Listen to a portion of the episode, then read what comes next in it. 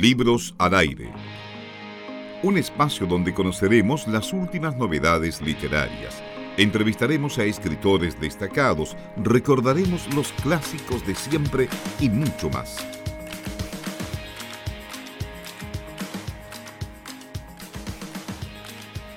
Y eh, lo anunciamos al principio del programa, ella estuvo hace algunas semanas en nuestro país. Florencia Abate es una escritora argentina que ha publicado ya un par de novelas y acaba de publicar en nuestro país, lo estuvo presentando, insisto, hace algunas semanas en La Furia del Libro, su novela El Grito con La Pollera Ediciones y estamos ahora en contacto con ella. Florencia, ¿cómo estás? Buenas tardes. ¿Qué tal? Buenas tardes. Bienvenida a Libros al Aire, muchas gracias por participar de esta conversación para contarnos en el fondo cómo surge eh, primero el, eh, la idea de publicar esta novela en nuestro país con la Pollera Ediciones y de venir además a participar de la furia del libro. Bueno, em, surgió por un vínculo editorial entre una editorial que una editorial universitaria que reeditó mi novela acá en Argentina eh, y La Pollera, eh, hicieron un acuerdo de coedición, eh, por lo cual también se va a editar en Argentina un libro de un autor chileno que se llama Lo Insondable, el libro de Federico Zurita.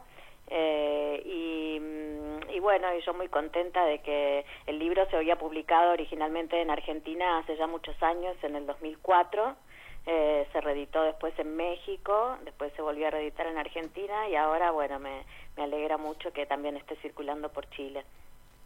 Florencia, en el grito nosotros nos podemos encontrar eh, como lectores, son cuatro eh, relatos que nos hablan sobre, por decirlo de alguna manera, un, un, tanto desoladores de, de, cada uno de los personajes. Me gustaría que les pudieras contar a las personas que están escuchando el programa de hoy ¿Qué es lo que pueden encontrar en este libro? Porque nosotros lo, conversábamos un poco fuera de micrófono sobre los relatos, pero también sería interesante tener tu eh, propia opinión con, eh, como autora con respecto al libro.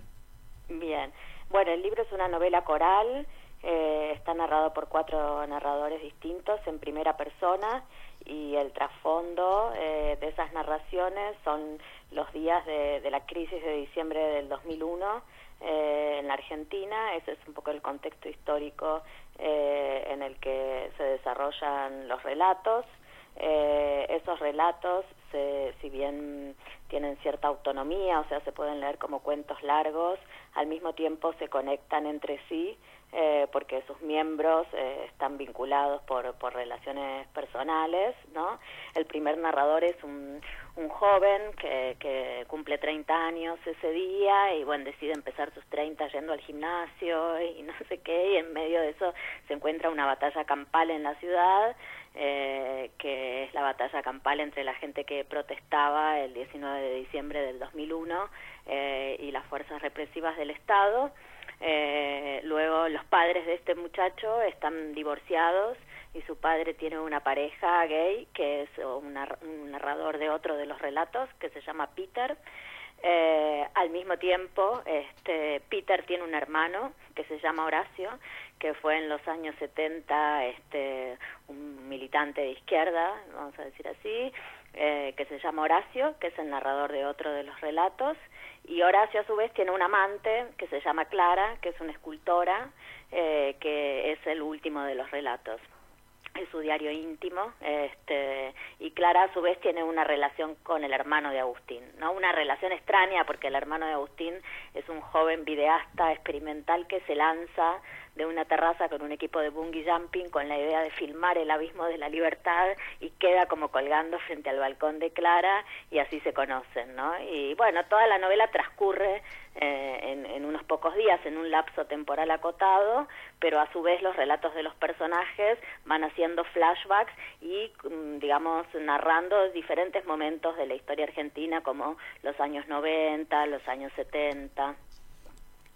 Florencia, eh, de pronto es un poco, nosotros ya hemos, eh, estamos acostumbrados a, eh, a, que la línea entre un género y otro, entre una novela, un cuento, un relato, sea bastante difusa. Y en este caso también entendemos que aquí podemos tomar esta novela o este libro como una novela o como una serie de relatos o como libro de, de, cuentos. ¿Cómo lo ves tú ese tema? ¿Te parece que hay una, una, una ambigüedad en el fondo que es intencionada y que busca además la complicidad del lector?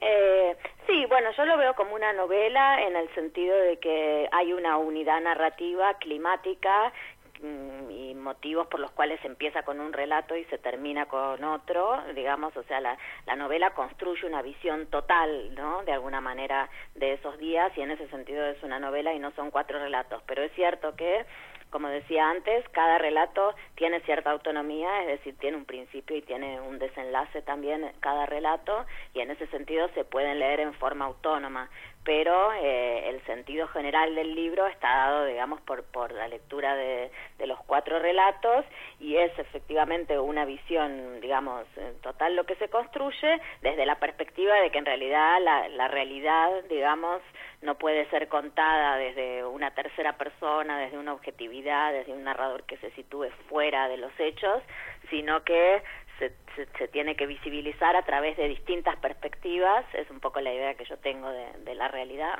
este, de, de, diferentes voces, y entonces cada voz de estas cuatro, que son voces muy diferentes, porque son personajes con biografías muy diferentes y con pensamientos y experiencias muy distintas, construyen, digamos, una visión entre, eh, entre todos, ¿no? Florencia, bueno, me gustaría también preguntarte eh, sobre cómo nace la idea para escribir este libro, porque tú bien lo decías, son eh, personajes bien diferentes entre sí, quizás con no sé si decirlo de alguna manera, problemas o, con ciertas situaciones que, que son eh, un poco eh, bien representativas para cada uno de los lectores. ¿Cómo, cómo surge la idea eh, de poder escribir el grito? Bueno, surge un poco por razones biográficas, porque bueno, yo pertenezco un poco a la generación del, del primer narrador, aunque era un poco más chica, incluso cuando sucedió el 2001 y yo escribí la novela, yo tenía 26 años, 25 por ahí, eh, y para mí, bueno, fue muy impactante para mi generación, que fue una generación que si bien nació bajo la dictadura, eh, creció, digamos, en democracia, eh, y fue vivió su la mayor parte de su adolescencia, su juventud incluso mientras estudiábamos en la universidad en los años 90 eh, y, y, bueno y parecía que todas las políticas que ocurrían en los años 90 que eran políticas como de corte más bien neoliberal como que había una tolerancia de la sociedad a todo eso eh, y, y, realmente el 2001 fue un punto de quiebre, digamos, porque fue un momento en que la sociedad dijo, bueno, esto no va más, eh, y tomó las calles, ¿no? Eh, en parte también porque, bueno, todas esas políticas habían provocado una crisis que terminó con la confiscación de, de los ahorros de, de, la gente, de la clase media, digamos, que son los que pueden ahorrar, este, y bueno, y se vieron escenas de mucha violencia, hubo muchos muertos, hubo 40 muertos aproximadamente y era gente muy joven, gente de veintipico de años que había salido a manifestarse, entonces a mí personalmente me impactó mucho. Eh, y bueno, y después en, el verano del 2002, que se vivía como una situación de, de desolación, ¿no? Porque el país estaba hasta, diría, un poco como acéfalo, estuvo, hubo como, me acuerdo, dos semanas que hubo como cuatro presidentes distintos, ¿no? Nadie quería eh, hacerse cargo de ese país en llamas. Eh, en ese contexto fui que escribí los relatos que un poco este, leen la historia argentina también, como decía, hacia atrás, ¿no? Leen esos años 90, leen también los años 70 y, mm, y bueno, y creo que lo interesante también es que eh, en Chile, así como también, bueno, se publicó en México, en, digamos, en los países latinoamericanos, eh, tenemos como cosas en común en nuestras, en nuestras historias eh, y eso hace que, culturalmente sea muy familiar, ¿no? La realidad de un país a otro, eh, más allá de la globalización que vivimos todos los países, ¿no? Pero además eh, creo que hay un acento local que no es eh, ajeno en, en, otros países latinoamericanos. Y, mm, no, y diría también que la novela, si bien son bastante eh, trágicos, por así decirlo, los sucesos que cuenta, la novela tiene como mucho humor y, digamos, y se concentra en la vida íntima, ¿no? De los, de los protagonistas, de los narradores,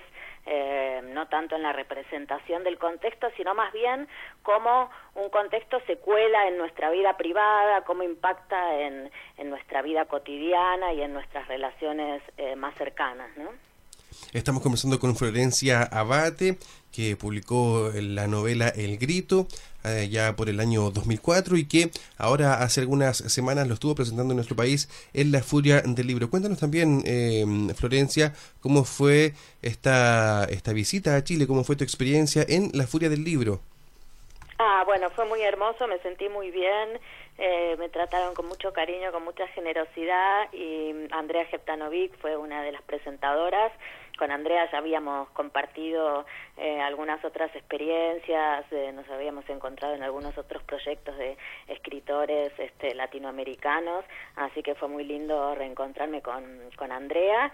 Y bueno, y Federico Zurita fue el otro presentador eh, que lo conocí allí, que justamente leyó un texto eh, muy interesante porque él captó muy bien todas esas cosas, e inclusive hizo analogías con la con la historia chilena, ¿no? Y bueno, y en particular también me dio mucho placer estar en, en la furia del libro, este, porque, bueno, allá en Argentina también hay, hay mucha movida este, de, editoriales independientes, eh, así que me sentí un poco como en, un ambiente muy familiar para mí porque yo sigo esa, esa movida acá y creo que las editoriales independientes son cumplen una función muy importante eh, que es eh, justamente eh, publicar libros que por ahí no publican las editoriales grandes por cuestiones de mercado. Por ejemplo, yo aquí publico en una editorial grande, Planeta, pero por ejemplo Planeta solo publica en Planeta Argentina, ¿no?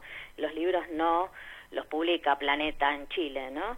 Entonces eh, las editoriales este, eh, más chicas, las editoriales independientes, permiten realmente que los autores latinoamericanos podemos conocer nuestra producción, que si no permaneceríamos completamente ajenos a lo que se produce en, en los otros países. Así que aproveché en la feria para comprarme un montón de libros.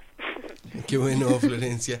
Eh, Florencia, queremos agradecer este contacto, queremos agradecer esta conversación porque también nos deja claras varias cosas y justamente hay unas preguntas que queríamos hacer, pero tú las has respondido de manera eh, intuitiva, porque para allá íbamos también, por ejemplo, con las editoriales independientes. Queremos eh, saludarte, Florencia, y desearte también mucho éxito en todo lo que se venga a futuro. Muchísimas gracias. Ahora publiqué un libro de cuentos que se llama Felices hasta que amanezca y bueno, espero que en algún momento llegue a Chile también. Les mando un cariño muy grande. Igualmente, Florencia, que estés muy bien. Hasta luego. Libros al aire. Siempre un placer en cada libro.